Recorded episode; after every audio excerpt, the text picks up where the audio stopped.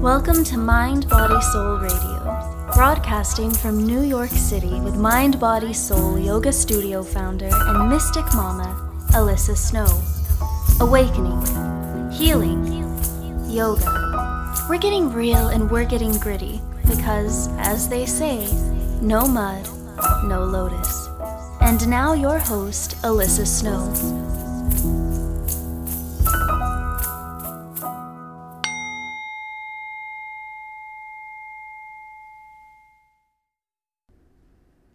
Hello again. This is Alyssa Snow with Mind Body Soul Radio reporting recording from my very professional kitchen. So let's tune in together. We've got a juicy subject matter today, I think. But let's all get on that same wavelength. If you don't mind, close your eyes. Take a nice deep breath in. Nice complete breath out. I honor the Father, the intellect, the healthy problem solving and psychological mind. I honor my Father, all fathers before him, and all fathers now. I honor those qualities within him and me and all. I honor the mother, the nurturing, unconditional love of a full heart. I honor my mother, all mothers before her, and all mothers now. I honor those qualities within her and me and all. I honor the teacher and the carriers of knowledge that become wisdom. Teachers that come in all forms and all situations, I honor them. I honor the teacher and the wisdom within me and all around me. Life is a teacher, and I am its student. I honor God and the loving energy of intentional creation. I honor creation in its natural time. I honor the creation of myself and life all around me. I honor creation as an expression of love. I invite my teachers and my guides, masters, and all loving beings of the light to be with me today. In my practice, in my day, in this podcast recording with you, so we may have our hearts and minds infused with the light of our soul, so we may know to surrender instead of control. So I've been giving that thought a lot of thought this this line that I that I say to myself every single day. May I know to surrender instead of control. And it's a juicy one. I remember um, a few years back, I wrote a book. It's a cute little book. And it's called Yoga and the Process of Awakening. And it was an interesting experience when I when I wrote the book. I didn't intend to actually write a book, interestingly enough um, I was on my yoga mat and I was just spacious, right? Spacious in my mind and spacious in my body. And I was just practicing. I think I was even in down dog. And all of a sudden, I had this I guess you could call it a download. I don't want to sound too hippy dippy there, but it was kind of like the closest thing I've ever had to a download in that I had a fully formed idea in my mind all at the same time. And in my mind, this was a six week course, a yoga course that consisted of, of different ideas and different practices, yoga practices, so on and so forth. And so the sixth week was called trust or surrender. And it was the shortest chapter. it ended up being the shortest chapter that I wrote because each of the weeks, if you will, had like ebook content. And so that was the shortest one. And I remember someone who read the book or did the course said to me, "Well, you know, the everything was really meaty, and then we got to the last chapter, and there was just it was just so it was light. There wasn't there wasn't much you, you didn't write much about that." I thought to myself, I probably told him this too. Well, I'm still figuring out the whole surrender thing, trust thing. Clearly, I'm still working on it. And Spirit had even indicated to me that you're in week six of your own program for like ever. I don't know. But surrender is is an interesting idea that I'd like to talk to you about because last last episode I was talking about the the power of money as a teacher and how when we don't have a solution for something in particular right? Say we have a problem we have a conundrum and we don't know what the solution is. We just don't know And we can use our minds, we can use our egoic minds, our conceptual problem solving minds to try and grasp for a solution. Or we could just let go and be quiet and wait f- for a solution to come to us. And if you're a doer like me, or a go getter, or someone who's a little bit, I don't know, I go get things. That's a hard practice to just wait for inspiration, or wait for opportunity, or wait for solution. And so this has become a primary practice for me. Well, because I'm prone to anxiety, first of all. And so anxiety is incredibly uncomfortable. And I know many of us are prone to anxiety, prone to worrying, worry thoughts. I mean, I'm capable, if I don't take care of myself and I don't eat well and I don't do my yoga and do my meditation, I will wake up at three in the morning and worry about things that make like that make no sense. Like, you know, oh, I haven't heard from this friend in a really long time, and I wonder why they they don't they're not friends with me anymore. I wonder if I said something that really bothered them, or maybe they just don't like me. Or, I mean, that's the sort of nonsense that will go through my mind, and it gives me a bellyache worry mind, right? This is the egoic conceptual mind that is constantly talking to us, constantly talking, constantly, constantly. It's our it's our dialogue. And so one of the first steps that I've found in in learning how to surrender is cultivating the power of presence. This is what Eckhart Tolle talks about in his book The Power of Now. Living in the present moment being mindful of the present moment. And so it's so interesting because these are buzzwords, right? These are buzzwords and phrases that we hear in yoga class, that we read in, you know, magazines, or we hear people talk about being mindful and the importance of mindfulness and the importance of the present moment. But what what does that really mean, right? How do we know when we're not mindful? most humans on this earth are sort of sleepwalking. And what I mean by that is they're not being mindful.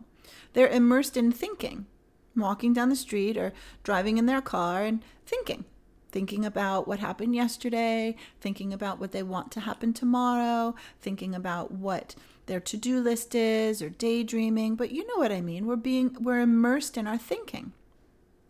And so this is sort of a, a I guess, a version, if you will, of sleepwalking through life because we're not awake. So I talked a bit about that last week. And so what what's the difference though? This is an interesting distinction that I like to make for myself. What is the difference between meditation and mindfulness? Well, mindfulness to me is is the constant application of attention to your moment. And further, acceptance of your moment. And so you could be doing absolutely anything and being with anyone. And if you've given that moment your full attention, you're being mindful. And so, have you ever had a conversation with someone and they're just talking, talking, talking, talking. Maybe they're a big talker, like my nine year old. I love her. I pick her up from school and she begins to talk. And then she talks nonstop for 90 minutes. she's really capable of this. It's fascinating. And it's sort of her way of recharging and relaxing at the end of the day. And it's an it's it's I have to say a sincere effort on my part to give her my full attention mostly because I have absolutely no idea what she's saying half the time in terms of talking about her friends and this drama and that drama. And I, I have to, it's hard to keep up. And she's talking really fast. But I find that as she's talking, or if I'm cooking dinner while she's still talking, or if I'm driving the car while she's still talking, my mind wanders to other things. And she's sort of talking in the background, but I'm not giving her my full attention. I'm sort of thinking about other things. And so that's what I mean about mindfulness. right? So I, I make a big effort to give her really 100% of my attention, which is hard because usually she's talking to me while I'm trying to do other things like prepare dinner, get us home. And so it's difficult to be really 100% mindful when you're splitting your attention in that way. But if you continue to cultivate it, the effort of it, right? Even taking a shower, for example. How many times have you jumped in the shower and turned on the water and started to do your thing in the shower and you're thinking about what your day is going to be like, who you're going to be seeing in your day, what do you have to accomplish that day, like your basic calendar, right? You're going through your calendar of the day. Or maybe you're going through the calendar yesterday and seeing how that all went in the shower. What if you got in the shower and you turned on the water and you felt the temperature of the water and you really sort of acknowledged that temperature, felt it,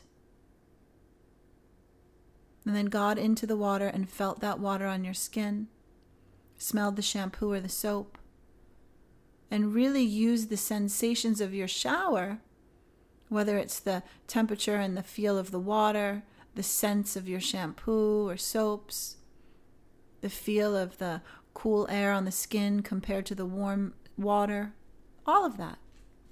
If you gave the sensation of taking a shower, the sensations, there's many, your full attention. You got out of your thinking mind. That's practicing mindfulness. Meditation is a state of being in the present moment for long periods of time. And so that state of being is an experience, a meditative state. So oftentimes we sit down on our meditation cushion and we say we have a meditation practice. And that's simply the act of concentrating on a single point for an extended period of time, watching the mind wander and then bringing it back to the present moment. Watching how you're thinking about something and going off on a tangent and coming back to your breath or whatever it is your focal point is. And so that's that's the difference that that I experience. And so in order to really cultivate the capacity to surrender, we have to first start to really be able to distinguish between our thinking mind, our conceptual mind, and our non conceptual mind, that aspect that is here and now, that's more expansive than just thinking. Now, I, I do this straight up by using my breath. My breath is, and your breath, our breaths, all of our breaths, are just the best tool to land in the present moment. And so I could be walking down the street and thinking about this has happened to me before because I'm I'm a, unfortunately this is just the phase of my life I'm in. I'm really scheduled. I've got two little kids. I have the business. I see clients, I teach classes. My husband has a really long commute.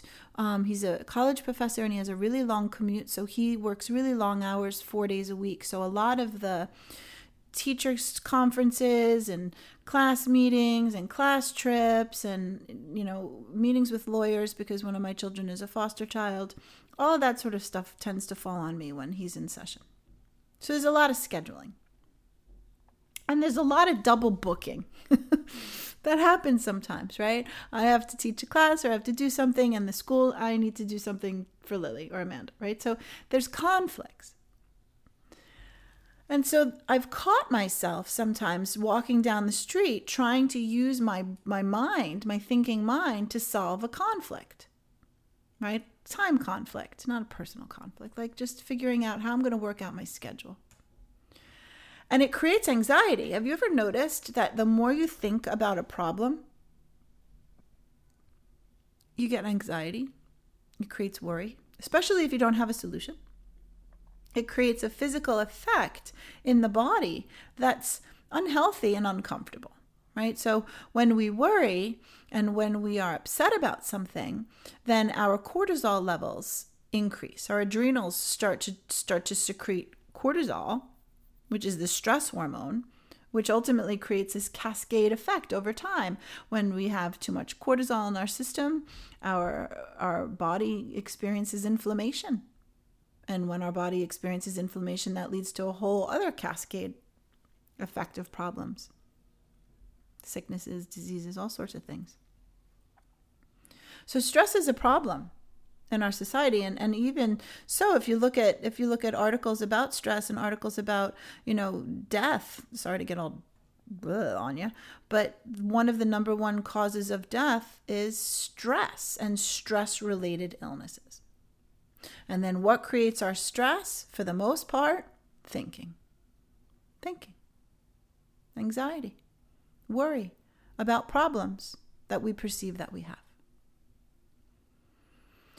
and so we can be thinking about a problem, whether it's the cash flow problem I was telling you about last episode, or, or a benign scheduling problem, or maybe even a really freaking huge problem like you're just diagnosed with a with a really serious disease. And you're trying to figure out what course to take in terms of your treatment. Really big problems. People are confronted with big problems. And the mind, our egoic mind, our conceptual mind, wants to solve all those problems. And it's a great tool for solving the problem. It is. However, we're using that tool incorrectly. We're letting it lead the problem solving action. Instead, the act of surrendering is flipping it a little bit or a lot of it and getting quiet. Really quiet. And when you can't quiet the mind, just come to your breath. And remember, always remember, and this is something that I remind myself of all the time the absolute best thing I can be doing for myself in this moment of tension, in this moment of stress, in this moment of anxiety, the absolute best thing that I can be doing for myself is watching my breath and quieting my mind. And so doing that creates a completely different experience when we're able to really, really cultivate that skill.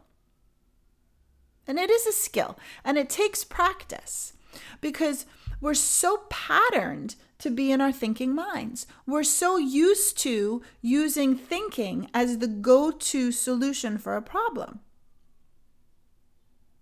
And our conceptual mind has all of these solutions and all of these ideas and all of these um, possibilities all in there. But wouldn't it be better if those ideas came to us through the prism of our soul?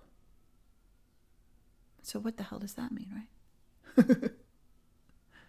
when we are quiet, when we're able to really cultivate quiet and really observe the thinking mind, and create a detachment from it, meaning we know when we're immersed in thinking, we know how to pull ourselves out of it. Then we're then we're starting to shift from ego, which uh, Eckhart Tolle defines ego as the unobserved mind. So when we're immersed in thinking, and we're using our thinking as the primary tool for solving our problems, well, then we're in, an egoic state. And the ego, if you will, is in the driver's seat of our life experience. But the ego is really just a computer program, right? An ego is the the sum total of all of our life experiences and all that we've learned. And it's super important. Absolutely. This computer system that we have within us is of vital importance. But imagine if your computer system started to think that it was the user as well and started to tell you what to do. Imagine if you booted up your um, your Mac every morning and your Mac said, "Okay, this is your to-do list for the day. This is what you do."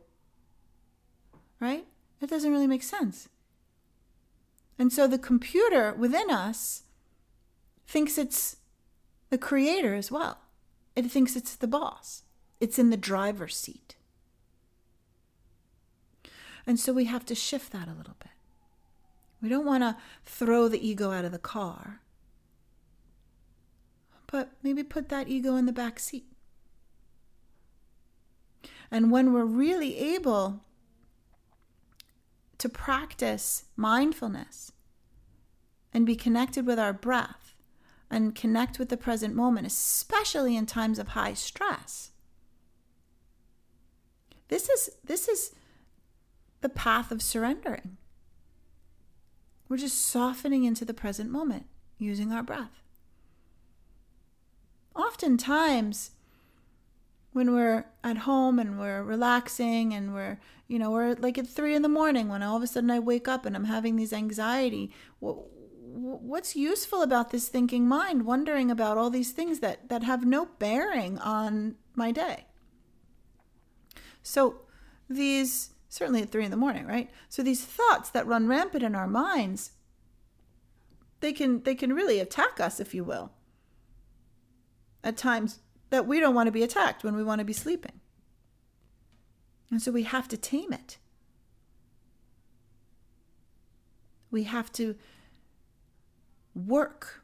This is effort, right? This takes effort. It's a practice.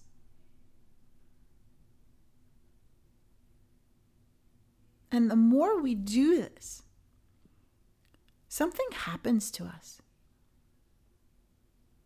something happens to us spiritually. We begin to sense a bigger picture. We begin to sense that this space that we're cultivating in our mind is deeper than just a little bit of silence in between the thoughts. There's a richness about this silence, there's an intelligence in this silence that's far beyond what my conceptual mind can grasp. And in my experience, I've found that if I just allow myself to get quiet in times of stress, first and foremost, I feel better. I mean, really, it's far more pleasurable to watch my breath and to feel the sensations wash over my body than it is to worry about stuff. It just is. So, first and foremost, I come back to my breath. And with practice there, you'll start to sense this sort of presence. That's you and your awareness, yes, but it's deeper. And then from that presence, what I find absolutely fascinating ideas come revelations, solutions. From that presence, I'm able to see opportunities that may come to me through other people, through other people's ideas that I would not necessarily have been able to receive if my mind was busy thinking and trying to solve. You see, spirit, if you will, or our soul or this presence or silence, however you want to call it, works through our mind. It uses the mind to generate the thought to give us information. But if the thought is in the driver's seat taking over, then the, the, the spirit can't communicate. Not as clearly, right? And so this practice that I'm talking about, right, of mindfulness, this is the first step. And we can practice mindfulness in all sorts of different ways. So, obviously, I'm a yogi, and obviously, I practice yoga, and I use this um, practice and the tools and techniques of yoga and meditation to cultivate mindfulness my husband is a buddhist he's a meditator but he doesn't he doesn't particularly like yoga but he's just begun to to work and learn qigong and he's a runner right? So there's lots of different ways to cultivate this silence and this ability to create space in between our our, in our thinking. And when we're really able to do that, right? When we're really able to do that, then surrendering is a little easier. Well, a little more accessible, depending upon your situation. And so there are situations that are that are, you know, dire. Life or death situations. I've never been in a life or death situation. Thank goodness. I've never had to call upon my egoic mind in a moment's time for a, a life or death decision. But in those moments, I bet if you've been able to cultivate this silence, it'd be accessible real quick. Versus if you are prone to anxiety and not used to the practice of stilling that and quieting that, your responses may be out of fear and sort of knee jerk. We can't really control the external world. Right? Things are going to happen to us. Things are going to happen to people around us. And the whole scale of, you know, good to bad. Here we are, we're on a really messy earth. We try really hard to control our experiences because we want to have good experiences. Sometimes we succeed, but more often than not, I think that that attempt for control causes pain. It causes us to experience pain, and we don't even realize it. We don't even realize that we're storing pain in our energetic bodies and causing problems for later.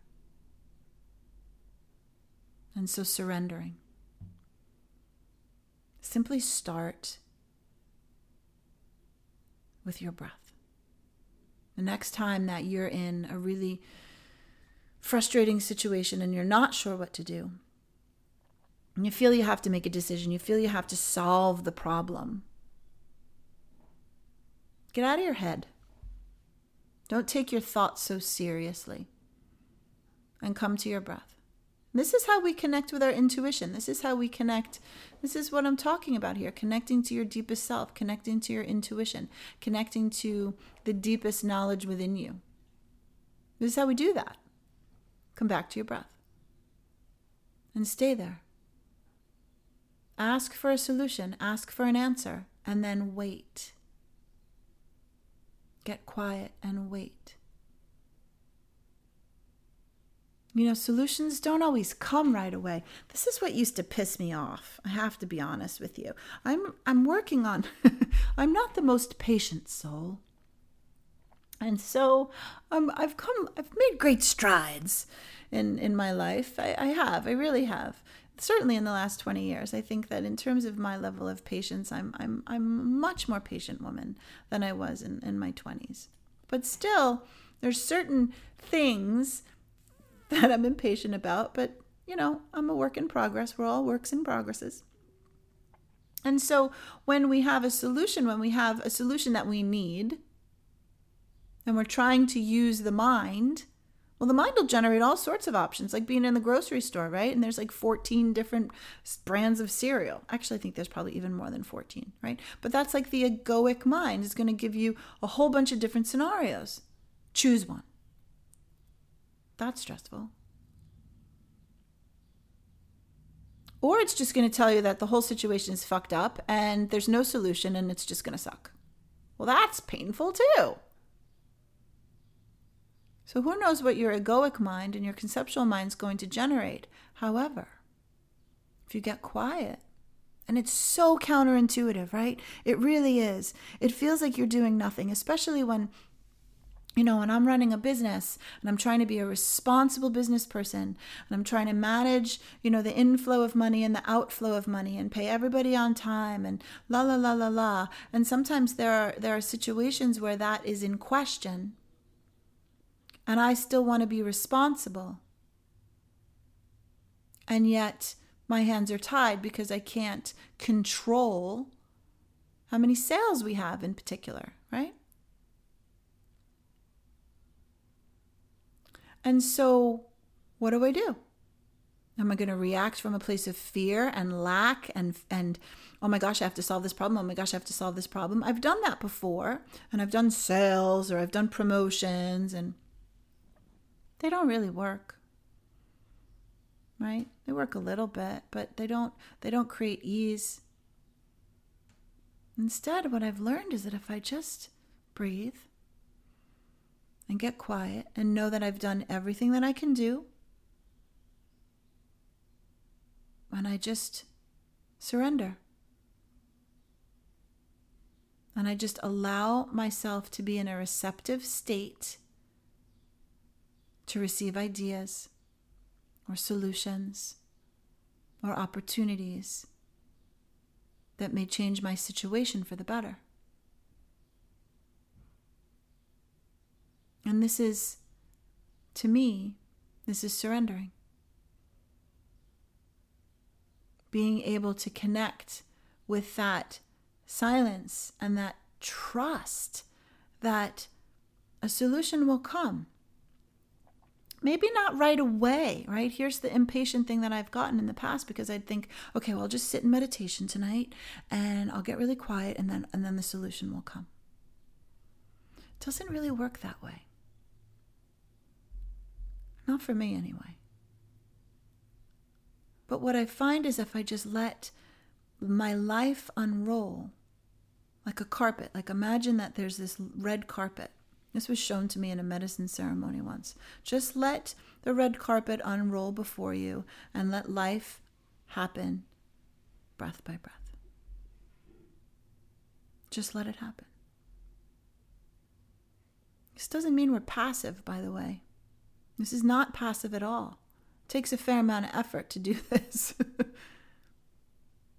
but when we let our life unroll and unravel before us, and I don't mean unravel in a negative way, I mean it when it, we let it unfold. That's a better word. Within that unfolding, there are opportunities, there are gifts, Someone may come into your life that can lead you to a solution. When we're in a state of quiet, spiritually, we're in a state of receptivity. We're prepped to receive. And so we do.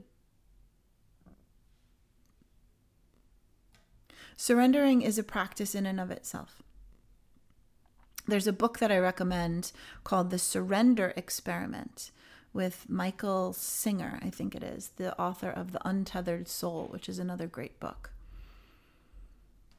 And he does this essentially, he just literally lets life unfold.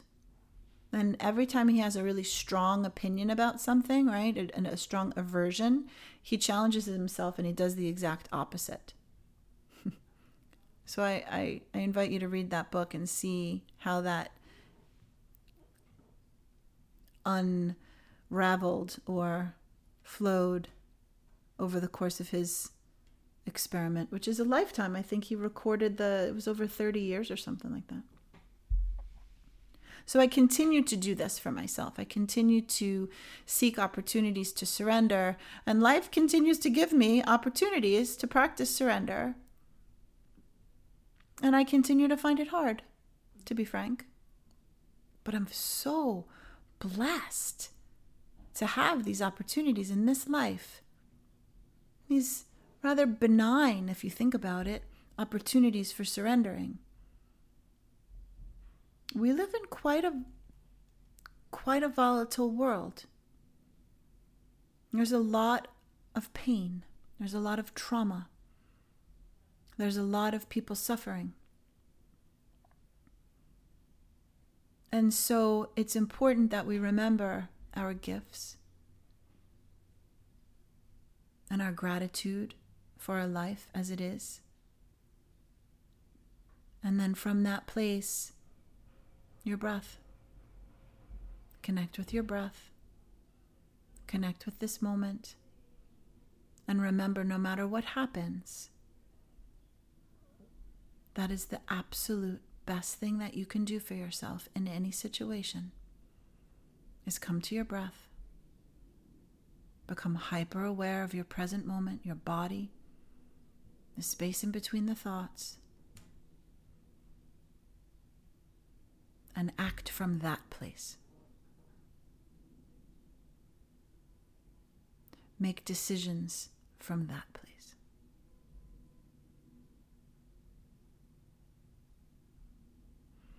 Love to hear your thoughts on this. And anything else you'd like me to talk about, I am always reachable at alyssa at mindbodysoulyoga.com. And you can also leave comments at the podcast page or on my website. I'd love to hear from you. I'm really enjoying this experience of sharing and teaching in this in this form. So I hope that you're enjoying it as well. I hope you have a great day or evening wherever you are. Sat Nam. Namaste. Peace out.